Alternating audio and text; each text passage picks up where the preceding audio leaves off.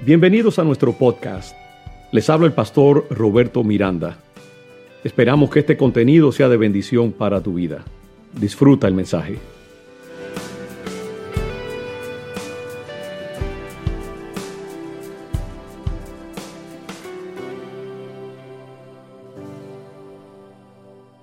Vamos ahora a la palabra del Señor en el Evangelio según San Lucas, en el capítulo 1, los versículos 26 en adelante. Y um, yo estaba pensando anoche y esta mañana que Dios siempre tiene un plan. Dios siempre sabe lo que hace. Dios nunca se duerme ni se adormece, dice la palabra del Señor. Nada lo toma por sorpresa. Él siempre está alerta, siempre planifica hacia adelante y uh, eh, todo lo que sucede es porque Él lo quiere en esa forma y no en otra manera. A Dios nadie le roba nada, a Dios nadie se le interpone, Él siempre hace todo lo que Él se propone. Amén. En el Evangelio segundo, y voy a decirle por qué digo yo esto, no también aparte de que simplemente tiene un plan y vivimos en ese plan de Dios. Eh, este pasaje nos habla acerca de eso, de que Dios siempre sabe lo que tiene que hacer para las cosas. Dice en el versículo 26 de Lucas, al sexto mes, el ángel Gabriel fue enviado por Dios a una ciudad de Galilea llamada Nazaret. Y una virgen desposada, es decir, comprometida con un varón que se llamaba José de la casa de David, y el nombre de la virgen era María. Y entrando el ángel en donde ella estaba, le dijo, salve muy favorecida, el Señor es contigo, bendita tú entre las mujeres. Mas ella cuando lo vio se turbó por sus palabras, es decir, tuvo miedo y pensaba, ¿qué salutación sería esta? Entonces el ángel le dijo, María, no temas, porque has hallado gracia delante de Dios. Y ahora concebirás en tu vientre y darás a luz un hijo y llamarás su nombre Jesús. Este será grande y será llamado Hijo del Altísimo, y el Señor Dios le dará el trono de David, su padre, y reinará sobre la casa de Jacob para siempre, y su reino no tendrá fin. Entonces María dijo al ángel, ¿cómo será esto? Y aquí está la clave de, de este pasaje. La pregunta de María, ¿cómo será esto? ¿Cómo, será posible? Porque yo no conozco varón, otras palabras, yo no he tenido relaciones que puedan llevar a la concepción de un hijo, ni, ni la tengo por el momento, porque todavía no me he casado. ¿Cómo será esto? No conozco varón. Respondiendo el ángel le dijo, el Espíritu Santo vendrá sobre ti y el poder del Altísimo te cubrirá con su sombra. Por lo cual también el santo ser que nacerá será llamado Hijo de Dios, porque era un producto del Espíritu Santo, la naturaleza divina, siendo impartida al vientre de María y la naturaleza humana que María misma como mujer le daba a su hijo, miembro de la raza humana. Entonces, este ser que será, eh, se llamará Hijo de Dios. Y he aquí, inclusive tu parienta Elizabeth, ella también ha concebido hijo en su vejez. Miren ahí el Dios que planifica haciendo diferentes cosas en diferentes lugares. Y este es el sexto mes para ella también, la que llamaban estéril, porque nada hay imposible para Dios. Nada hay imposible para Dios. Entonces María dijo, he aquí la sierva del Señor, hágase conmigo conforme a tu palabra. Y el ángel se fue de su presencia. Bendiga el Señor su palabra. Sin duda, yo creo que ustedes estarían de acuerdo conmigo que esta es una de las navidades más extrañas que hemos celebrado en mucho tiempo. Mírenos aquí como el llanero solitario con mascarillas puestas en la iglesia, celebrando un servicio navideño Quizá muchos de ustedes ni se acuerdan, ni saben qué es el llanero solitario. Eso ya me pone a mí en una fecha muy específica. se me ocurrió eso ahora mismo. Y los que se están riendo por ahí saben a qué me refiero. Yo era bien chiquitito cuando ese programa se estaba dando en la televisión. Había televisión para ese tiempo ya, de paso. Ah, es una Navidad bien extraña. Nos venimos a la casa del Señor y tenemos mascarillas puestas y nos lavamos las manos 27 veces al día, etcétera. Y es uno de los años más extraños que hemos experimentado. Cuando comenzamos el año, no nos imaginábamos este territorio que íbamos a estar atravesando. De hecho, yo me puse a buscar eh, cuando esto comenzó, en algún momento de, este proceso, y miré a mis notas de predicaciones y encontré que fue noviembre 28 del año 2018 que yo prediqué un sermón acerca de que nunca antes hemos estado por este lugar. Y eso inició una serie de sermones basados en esa idea del pueblo hebreo cuando estaba emigrando del desierto a la tierra prometida, tenía que cruzar el Jordán.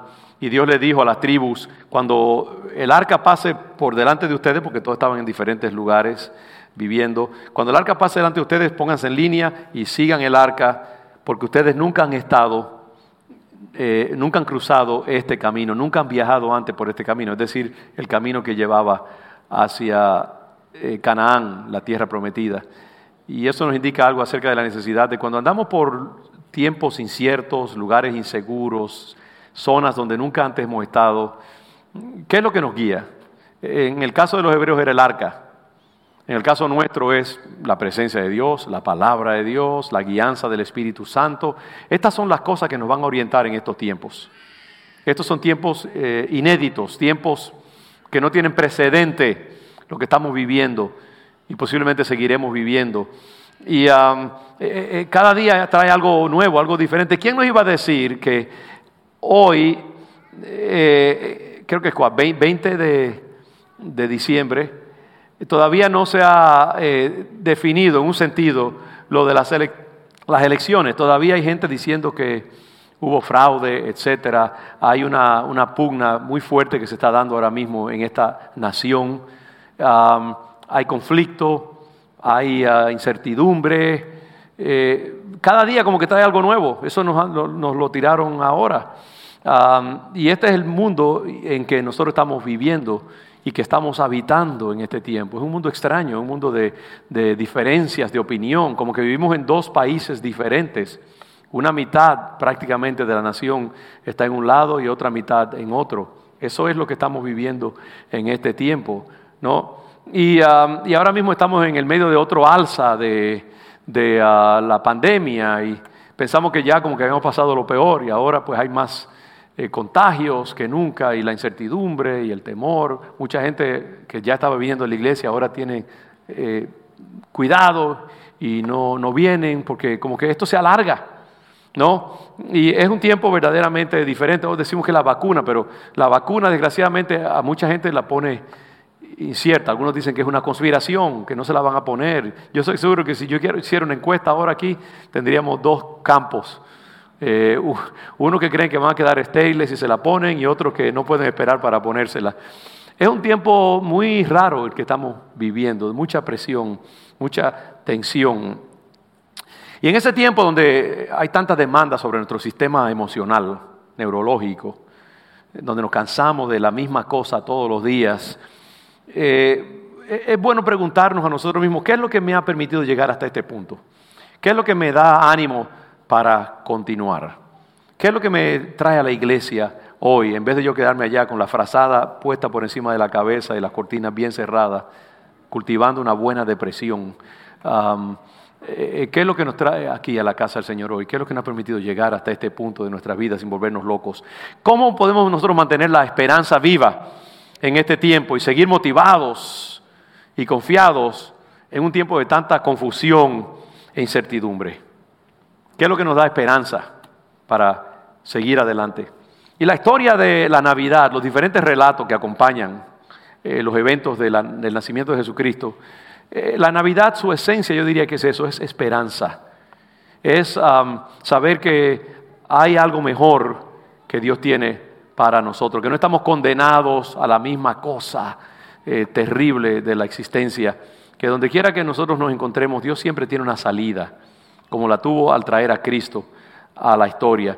La Navidad es la historia de un Dios profundamente involucrado con su creación, involucrado en el drama humano. Dios no es ese, Dios que plantean, por ejemplo, las religiones budistas o hinduistas, de un Dios eh, alejado de la realidad histórica, que no se involucra con el hombre porque está ya en su otredad, eh, indiferente a la humanidad. No, el Dios que nosotros tenemos es un Dios que escucha, un Dios que habla, un Dios que se comunica. Mire cómo le comunica a esta joven María sus planes y la consulta en un sentido para ver si ella está dispuesta a prestarle su vientre para él llevar a cabo el plan que él tiene de salvación a la humanidad.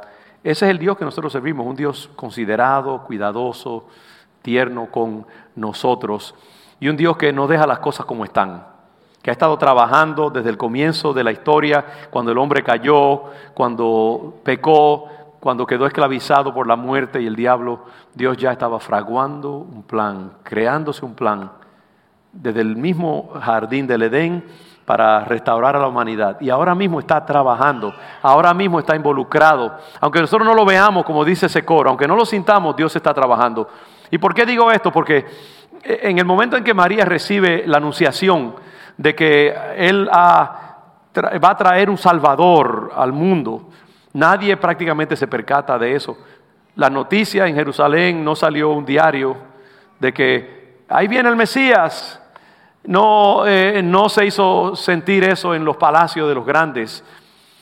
Eso fue algo que eh, un poquito, un puñado de gentes y gente humilde, mayormente, casi todos, excepto los magos quizás que venían de otra parte del mundo, pero todos los demás eh, jugadores de este drama, todos los actores eran gente común y corriente. María, una muchachita jovencita quizás que tenía 16 años, 15, apenas salía de la pubertad, porque así se, casaban las, jóvenes en esos tiempos, ignorante. Simeón y Ana, dos ancianos de 90, años. Eh, Ana tenía ciento y pico, parece, de años. Y Simeón era un hombre que ya estaba listo para partir y Dios le había dicho, no te vas a morir hasta que no veas al enviado de Dios. Gente común y corriente. José, un carpintero. Los pastores, gente despreciada por la sociedad. Eran todos, eh, y nadie se percató que el mundo había cambiado de la noche a la mañana porque Dios había ya, iba a enviar a su hijo a nacer y así pasa muchas veces con nosotros. Estamos viviendo toda esta pandemia, todas estas cosas, todos estos líos que están sucediendo en el mundo.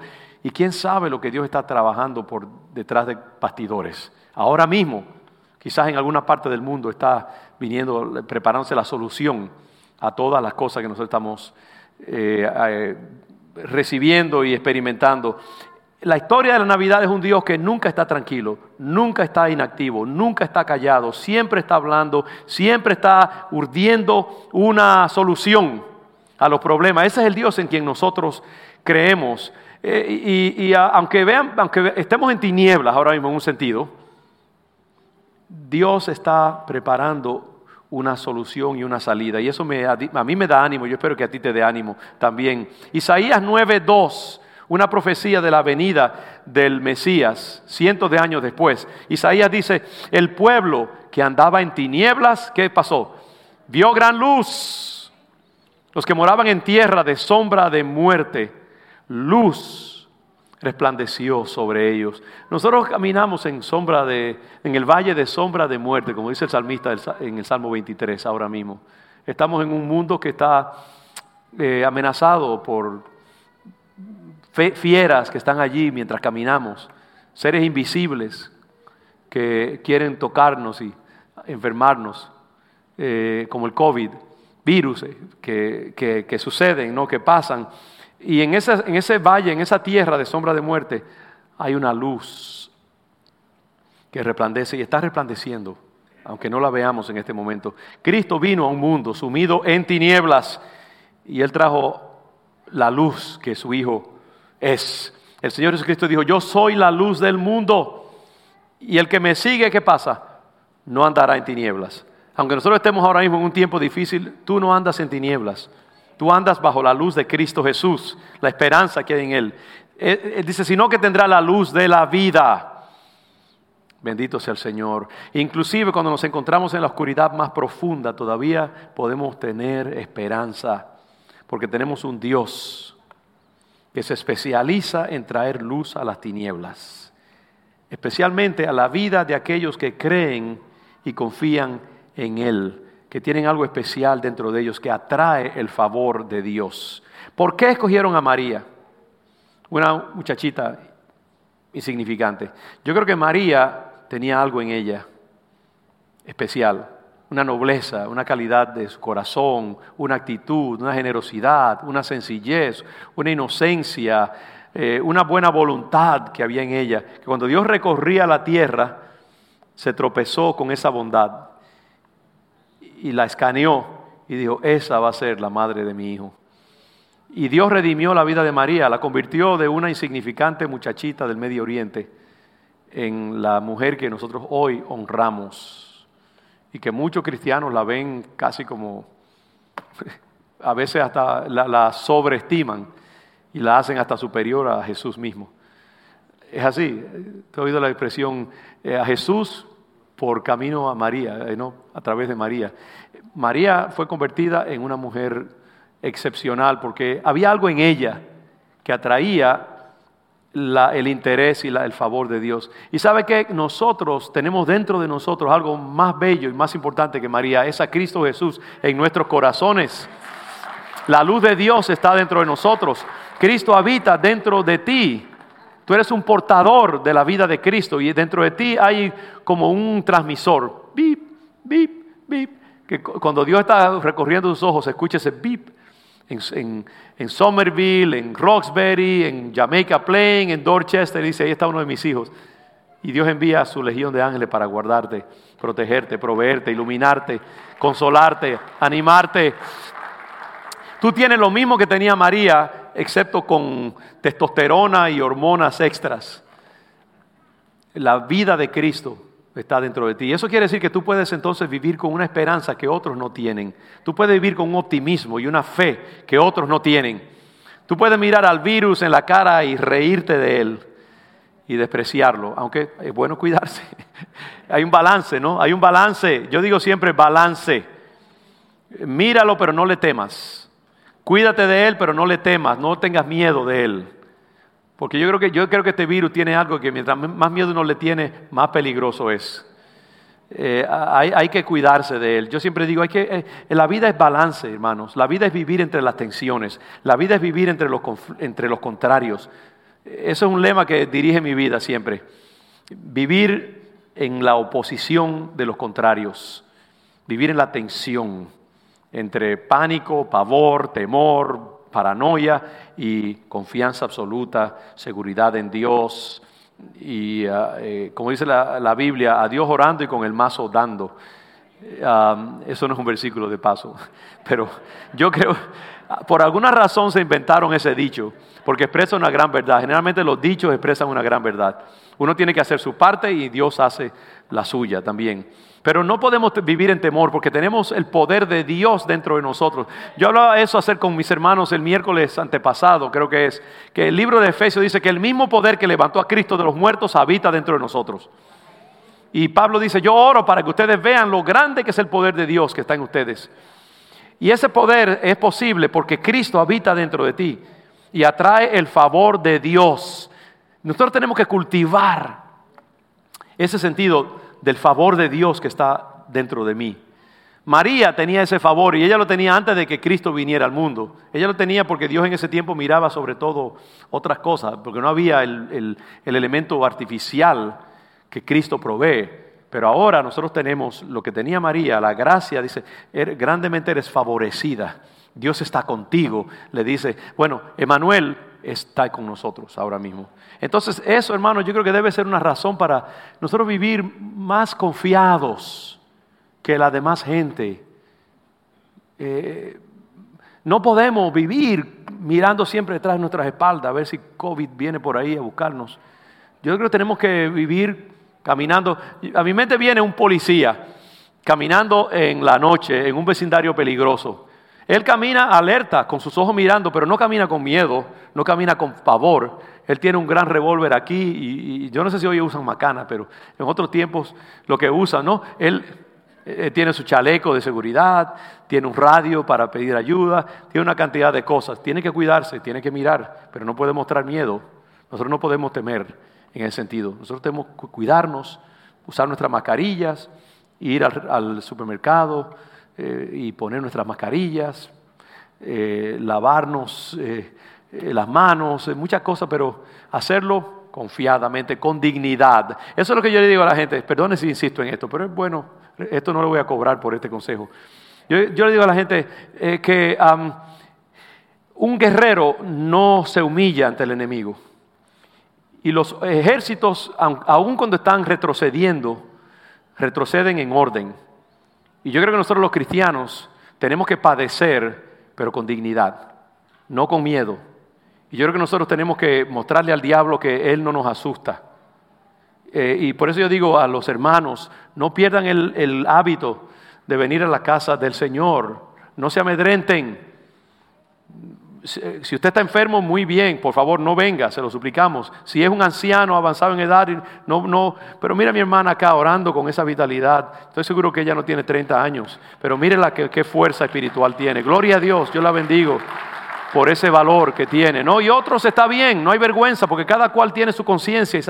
Pero yo lo que quiero decir es que el favor de Dios que estaba en María es el favor que habita en nosotros por medio de Cristo Jesús, que ahora está en nosotros y con nosotros. Y nosotros tenemos derecho a, a ser más atrevidos, a ser más aguerridos, a ser más agresivos en nuestro comportamiento en este tiempo porque Dios le encanta invadir la oscuridad. A Dios le encanta invadir las tinieblas. María vivía en las tinieblas del siglo primero. Usted sabe lo que es vivir en Israel, en Nazaret, una aldea sumida en la oscuridad del mundo, porque había otros lugares más públicos, Grecia, Roma, es más, yo creo que aún en, no sé si los aztecas por allá, eh, quizás, no sé cómo, pero eran, culturas muy fuertes, muy grandes, pero también había gente allí que vivía en los, anonimatos. Pero María es una, jovencita metida en la pobreza, la opresión, las indignidades de, de una aldea del Medio Oriente. Y allí, en esas tinieblas, Dios llega a ella y la visita, porque ella halló gracia delante del Señor. Y nosotros tenemos que cultivar eso, ese sentido de que tú eres especial, tú eres único, Cristo mora dentro de ti. Y eso es una cosa que nos ayuda eh, a, mantener la ecuanimidad en este tiempo. Y hay otras que yo quiero señalar eh, para ustedes. La perspectiva que más me interesa, en realidad lo que me motivó a tomar este pasaje, es esa pregunta que María le hace al ángel. ¿Cómo será esto? yo no, no, no conozco varón, biológicamente yo no puedo tener un hijo, pero tú me estás diciendo que voy a tener un hijo. ¿Qué, qué mecanismo va Dios a usar para hacer esto? Y el ángel generosamente le explica, mira María, lo que va a pasar es que Dios te va a poner en una mesa de operaciones, Él va a mandar su Espíritu Santo, que tiene todo poder, se va a posar sobre ti y, Dios le va a impartir eh, vida. Lo que se da normalmente a través de un hombre y una mujer unirse sexualmente se va a dar en una manera sublime. Ese proceso va a estar dirigido específicamente por Dios. Dios va a tomar el control del proceso de, reproducción que Él ha declarado sobre la naturaleza y Él mismo lo va a conducir con respecto a ti. Él se va a posar sobre ti y Él va a impartir vida a tu matriz. Y, ese, ser que va a estar ahí adentro, que Dios va a proferir con su boca, va a ser una mezcla de divinidad y de humanidad. La naturaleza divina Dios te la se la va a impartir a tu hijo. Y la naturaleza humana tú se la vas a impartir. Y va a haber una mezcla diferente, única dentro de ti, porque solamente Dios lo puede hacer. Y ese ser santo que van a ser de ti será llamado Hijo de Dios. ¿Por qué? Porque Dios lo fecundó.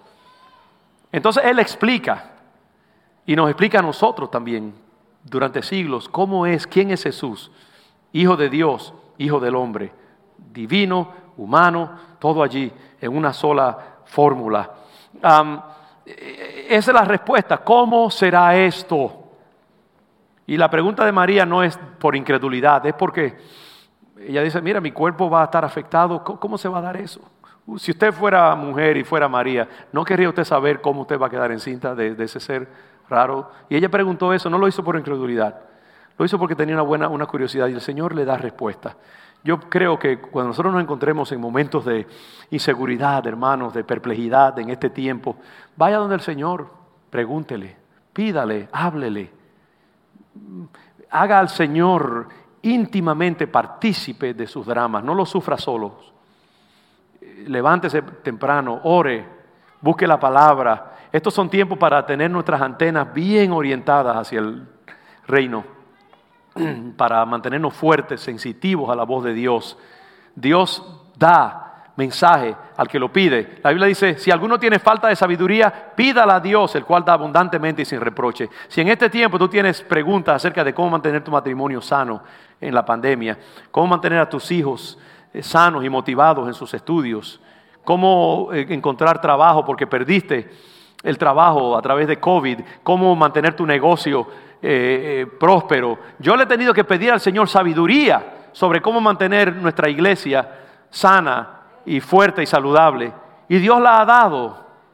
Dios nos ha hecho, nos ha bendecido con tecnología, hermanos. Es, increíble cuando yo escucho a Daisy hablar de lo que Dios está haciendo por allá. Y yo les podría estar hablando en mil maneras de cómo Dios nos ha dado sabiduría para mantenernos sanos, mantenernos presentes, mantener nuestra, nuestra iglesia está bien, gloria al Señor, porque Dios da entendimiento, hermanos. Yo siempre he creído que Dios es un deparador de entendimiento a los que se lo piden, los que no confían en sí mismos, los que confían en Él y claman a Él. Dios les explica lo que tienen que hacer. Yo les he dicho de ese pasaje de Salmos 32.8, te haré entender y te enseñaré el camino en que debes andar. Sobre ti fijaré mis ojos. Eso ha sido un mantra para mí en este tiempo.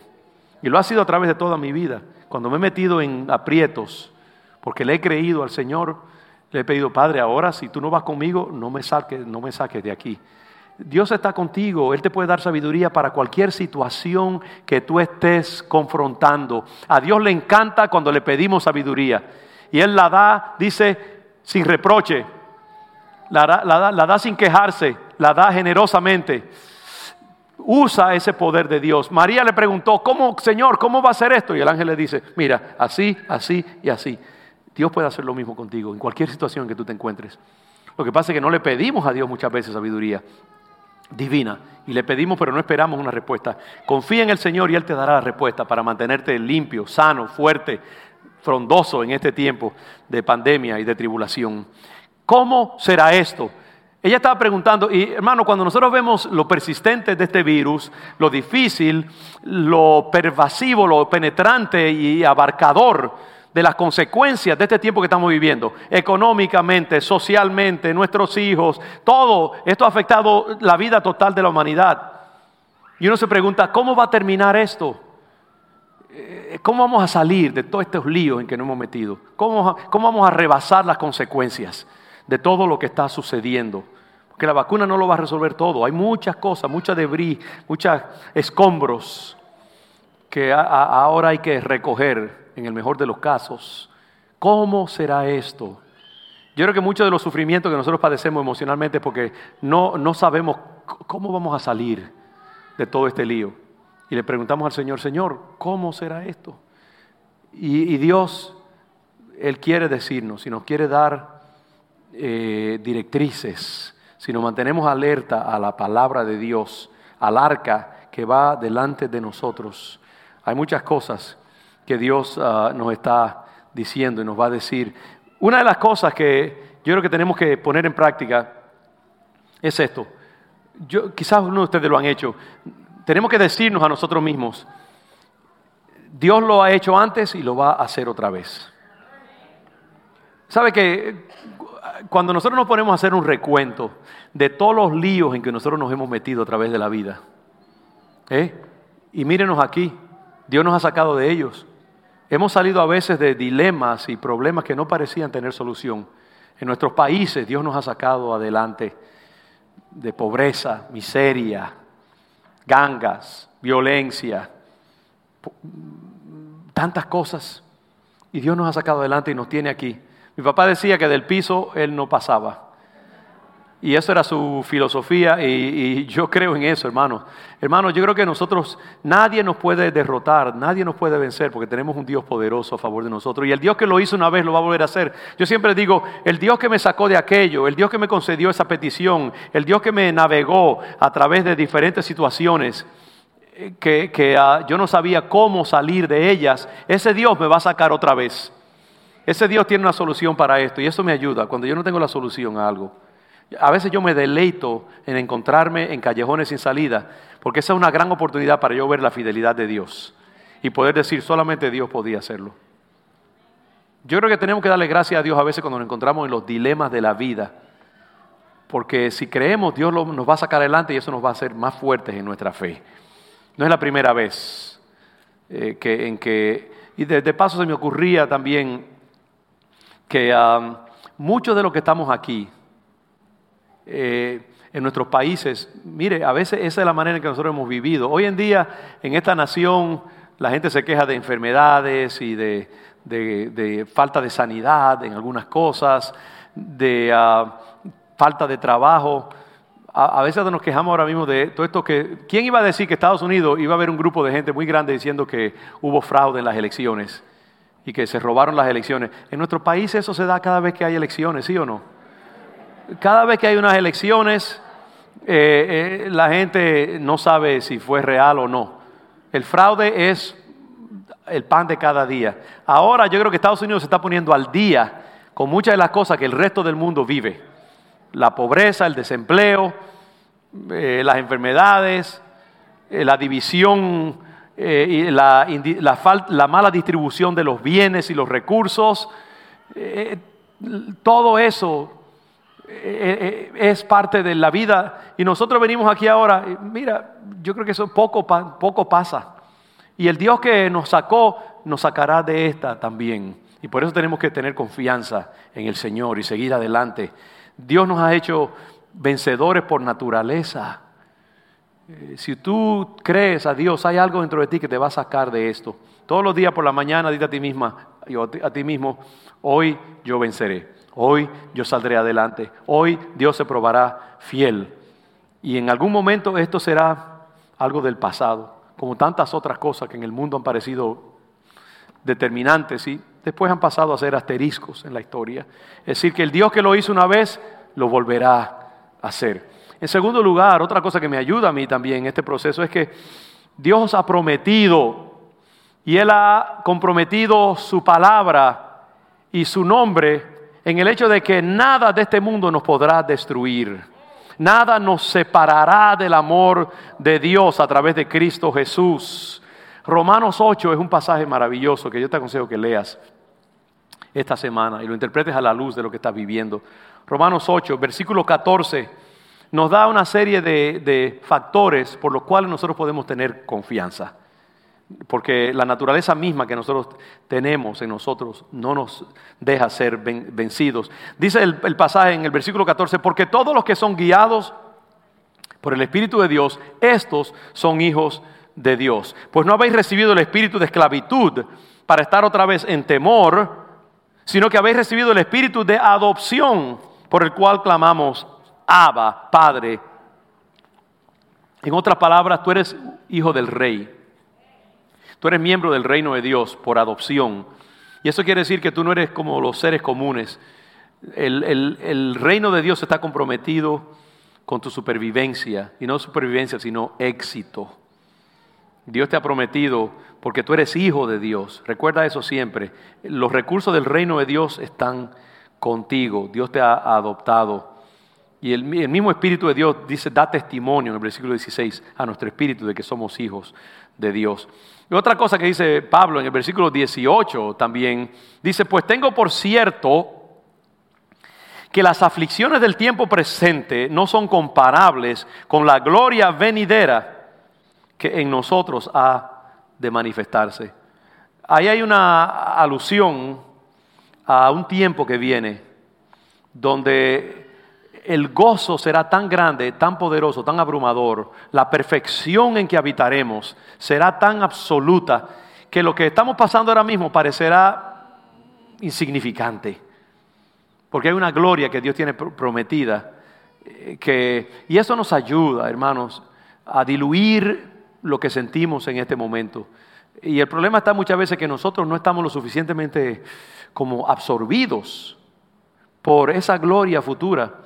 Somos demasiados ciudadanos de la hora y el aquí, del tiempo y el espacio. Yo creo que muchos cristianos hemos perdido, eh, perdido ese sentido de que nosotros habitamos algo pasajero. Este mundo es pasajero. No podemos apegarnos a nada de este mundo. No podemos amar nada de este mundo. Tenemos que estar siempre mirando hacia el futuro. No somos ciudadanos de este mundo. Somos peregrinos y extranjeros, dice la palabra del Señor. Entonces no podemos estar ahí pegados eh, a esta vida. Lo que le permitía a Pablo en Filipenses escribir, regocijaos, mientras estaba metido en una mazmorra, en una cárcel fría y húmeda del imperio de Roma, lo que le permitía a él regocijarse era, eh, él dice, yo he estado en el cielo, yo, yo sé lo que hay allá.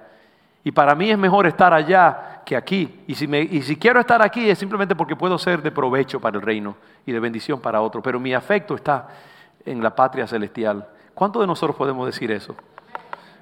Decimos amén y gloria a Dios por esos amenes, pero ¿sabe qué? Cuando el ángel de la muerte viene a tocarnos la puerta, huimos lo más pronto que podemos también. No, eh, hay, que, hay que verdaderamente estar uno listo. Yo digo, si el COVID viene, Dios me puede ayudar a, superarlo y si no lo supero es porque me fui con Él. Gloria a Dios. Tenemos que vivir así, hermanos. Tenemos que pensar en esa gloria venidera, ¿sabe? Dios se encargará de los míos aquí en la tierra. Cuando yo esté arriba, allá, no me, no me importará nada de lo que esté pasando acá. ¿Sabe? Porque ya yo veré como Dios ve, sabiendo que todo resulta al final, que todo está bien al final. No proyecte su estado aquí cuando usted ya está, esté arriba. No, no. Cuando usted esté arriba, usted verá las cosas de una manera totalmente diferente. Verá a sus hijos quizás pasando trabajo y susto, pero usted sabrá que al final Dios, Dios hará su voluntad y que ellos serán bendecidos. Y todas las cosas usted las verá en otra manera. Entonces, esa idea de las aflicciones del tiempo presente no son comparables con la gloria venidera. Eso debe ser un aliciente, un aliciente. Y sabe que un día Dios va a tomar este mundo caído, poblado por enfermedades, crimen, violencia, mm, mala distribución de bienes, y Dios lo va a cambiar todo.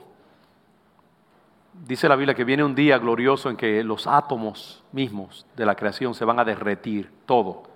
Se va a derretir y Dios va a configurar cielos nuevos y tierra nueva. Y nosotros vivimos en esa esperanza. Como les digo, yo creo que el problema está con la iglesia moderna, es que este mundo es demasiado cómodo y demasiado absorbente. Tiene tantos juguetes, tantos colores, tantos sonidos, que nos mantienen eh, deslumbrados, que no tenemos suficiente tiempo para mirar la eternidad, vivir en la eternidad. Esa gente que vivía en el primer siglo, el mundo no era tan atractivo y por eso ellos podían pensar en ese mundo y era real para ellos. Nosotros tenemos la televisión, el internet, una cantidad de cosas, y el diablo ha inventado una cantidad de cosas hipnóticas que nos mantienen pegados acá. Mire, tómese una dosis de eternidad cada día, tómese una pastilla de eternidad y piense en la gloria venidera, piense en la redención de la creación y, sea más y más un ciudadano del reino de Dios. Y pregúntese, pregúntese, ¿cuánto amo yo el mundo? ¿Cuánto amo yo al mundo? La Biblia dice que los que aman al mundo son enemigos de Dios, porque todas las cosas que están, son del mundo están destinadas a perecer, pero los que, los que tienen conciencia de Cristo permanecerán para siempre. Así que Pablo dice eso, el anhelo ardiente de la creación. Y lo último que yo veo aquí es um, en este pasaje maravilloso que tiene que ver con por qué no debemos preocuparnos al final de cuentas o ¿Por qué no debemos temer tanto? Palabras famosas del apóstol Pablo. Y sabemos que los que aman a Dios, todas las cosas les ayudan a bien. Esto es, a los que conforme a su propósito son llamados. ¿Sabes tú que Dios es el gran reciclador del universo? Él toma todo y lo convierte en material para su gloria. Él toma la basura del mundo. Él toma los reversos electorales y todas las cosas. Y él dice, yo permito esto porque tengo un plan mejor, no te preocupes, Por nada estéis afanosos, dice la palabra del Señor, sino presentar vuestras oraciones, en toda oración y ruego vuestras peticiones. Yo sé que tenemos un Dios que usa todas las cosas para su ventaja y que nosotros, sus hijos, aunque pasamos por el valle de sombra de muerte, Dios usa todo. Ahora mismo Dios está forjándose algo diferente en ti. Dios te está podando. Dios te está pasando por el crisol de la prueba. Dios está extrayendo el apego al trabajo, al dinero, a la vida. Si tú lo dejas y te está convirtiendo en un hombre, una mujer más del reino de Dios. Míralo así. Yo, yo le digo, Señor, completa tu obra en mí. Cuando Dios te pone la cruz sobre los hombros, en vez de rechazarla, ¿sabes qué? Ajustala para que quepa bien dentro, encima de ti. Y este tiempo úsalo para crecer, para ser más fuerte, para ser más paciente, para depender más de Dios, para ser más compasivo, más misericordioso con los que sufren, los que están alrededor de ti. La última palabra de ese, pasaje ¿Qué pues diremos a esto? Si Dios es por nosotros, ¿quién contra nosotros? ¿Quién nos separará del amor de Cristo? ¿Tribulación o COVID o angustia o persecución o hambre o desnudez o peligro o espada? Antes en todas estas cosas somos más que vencedores. Somos más que vencedores. Tenemos esa garantía de Dios mismo de que nunca seremos derrotados por nada de este mundo. Tenemos todas las bases cubiertas. Ya sea para vida o para muerte, somos invencibles, hermanos. El Señor lo dice bien claro a través del apóstol Pablo de nuevo. Y si vivimos, para Él vivimos. Si morimos, para Él morimos. Sea que vivamos o que muramos, del Señor somos. Tú estás cubierto. Tú tienes un seguro full. Cubre todas las bases. Cubre todas las circunstancias. Cubre todas las enfermedades. Cubre el pasado, el presente y el futuro. Tienes un seguro inviolable. Puedes caminar confiado y puedes celebrar aunque estés en medio del valle de sombra de muerte. Dios tiene un plan. Esa es la última carta que nosotros nos jugamos. Dios siempre tiene un plan. Él siempre tiene el control. Renuncia a la idea de que el mundo carece de sentido, que la historia no va a ninguna parte. La, la vida humana va en la dirección en que Dios quiere. Y nuestra tarea es hacer lo que hizo María cuando fue confrontada con algo que ella no podía explicar, sobre lo cual ella no tenía control. Ella bajó su cabeza y dijo, he aquí la sierva del Señor, hágase conmigo como el Señor quiere. Tú estarás confrontado en estos días con dos cosas. Uno es las cosas que, sobre las cuales tú tienes control, las cosas que tú puedes hacer. Hay cosas que tú puedes hacer. Ponerte tu mascarilla cuando vas al supermercado, orar, adorar al Señor, venir a la casa de Dios, mantener a tu iglesia sana, bendecir a tus hijos, darles un poco más de soporte en este tiempo, trabajar tu matrimonio, escuchar buena música que te edifique, levantarte un poquito más temprano para orar y mantenerte fuerte. Puedes hacer ejercicio, puedes guardar una dieta para reducir un poquito eh, el peso para que si algo pasa tú estés fuerte y saludable. Esto nos ha hecho más conscientes de eso. Hay muchas cosas que tú puedes hacer en este tiempo para cuidarte. Pero hay otras cosas que tú no vas a poder hacer. Eso está fuera de tu provincia. María no podía embarazarse a sí misma. Eso lo tendría que hacer Dios y ella simplemente tenía que convertirse en un vehículo en ese momento, un receptáculo de la obra y la agencia divina. Hay cosas que tú no puedes hacer en este tiempo. Por más que tú te estrujes y agonices, hay cosas que están fuera de tu control. Y esa parte tú tienes que dejársela al Señor y tienes que descansar en el Señor.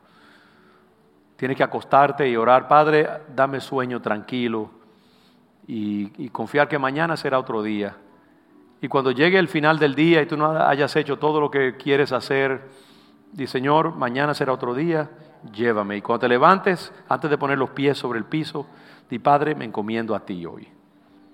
Y tú sé conmigo, pues te necesito. esa parte, confía en el Señor, entrégale al Señor tus sentimientos. Les digo, hermanos, que hay momentos en la vida que, como yo hablaba con alguien que quizás está aquí ahora mismo, hay momentos en la vida en que nuestra neurología nos traiciona. Hay momentos en que por más que nosotros oramos, clamamos, confesamos, gritamos, hablamos en lengua, reprendemos, todavía la ansiedad persiste. El pánico a veces nos posee. Y esos son momentos en que es como que el sistema nervioso asume el control, como un carro que aunque tú le aprietas el freno sigue acelerándose. Porque somos seres así, somos seres biológicos. Y en esos momentos yo creo que lo único que ayuda es soltarse en los brazos del Señor y confesar que Él es bueno y esperar hasta que Dios eh, haga huir ese demonio o esa, sustancia química que está dentro de nosotros. Hay momentos en que lo único que podemos hacer es confiar en el Señor y decir, puedo confiar en el Señor que me va a cuidar y entregarnos a Él. Este es un tiempo para abandonarnos a la gracia del Señor. Sumérgete en las aguas de la bondad de Dios. Como María, ponte sobre la mesa de operaciones y deja que el Señor opere sobre ti. Y confía que Él te va a llevar. No dudes que el Señor está contigo porque tú eres muy favorecido, porque tú eres atractivo delante de Dios, porque Él te ve a través de los ojos de su Hijo, a través de la persona de su Hijo Jesús. Amén. Les bendigo, mis hermanos, que esta Navidad sea una Navidad excepcional, no solamente por lo malo, sino por lo bueno también de conocer a Dios mejor. Y bendigo sus hogares, sus vidas, sus familias, trabajos, cuerpos, sueños. En el nombre de Jesús tenemos un Dios que se las sabe todas, que planifica, que tiene un control y que tiene un plan para cada uno de nosotros. Padre, confesamos que tú eres bueno. Gracias por Cristo. Gracias por su sangre. Gracias por su venida. Gracias por su persona. Gracias por su espíritu que mora en nosotros. Gracias porque un día dijimos, Señor, entra a mi vida y siéntate en el trono. Y tú escuchaste y lo hiciste. Y hoy nosotros estamos confiados en ti. Y sabemos que tú estás al mando, tú estás en el volante del mundo. Y por eso te damos gracias. Llévanos de aquí con la seguridad de tu compañía, ahora y siempre. Y gracias en el nombre de Jesús. Amén y amén. Gracias por sintonizarnos. Puedes encontrar más recursos como este en nuestra página web leondejudá.org también en nuestras redes sociales buscando Congregación León de Judá. Nos encontramos en nuestro próximo podcast. Te esperamos.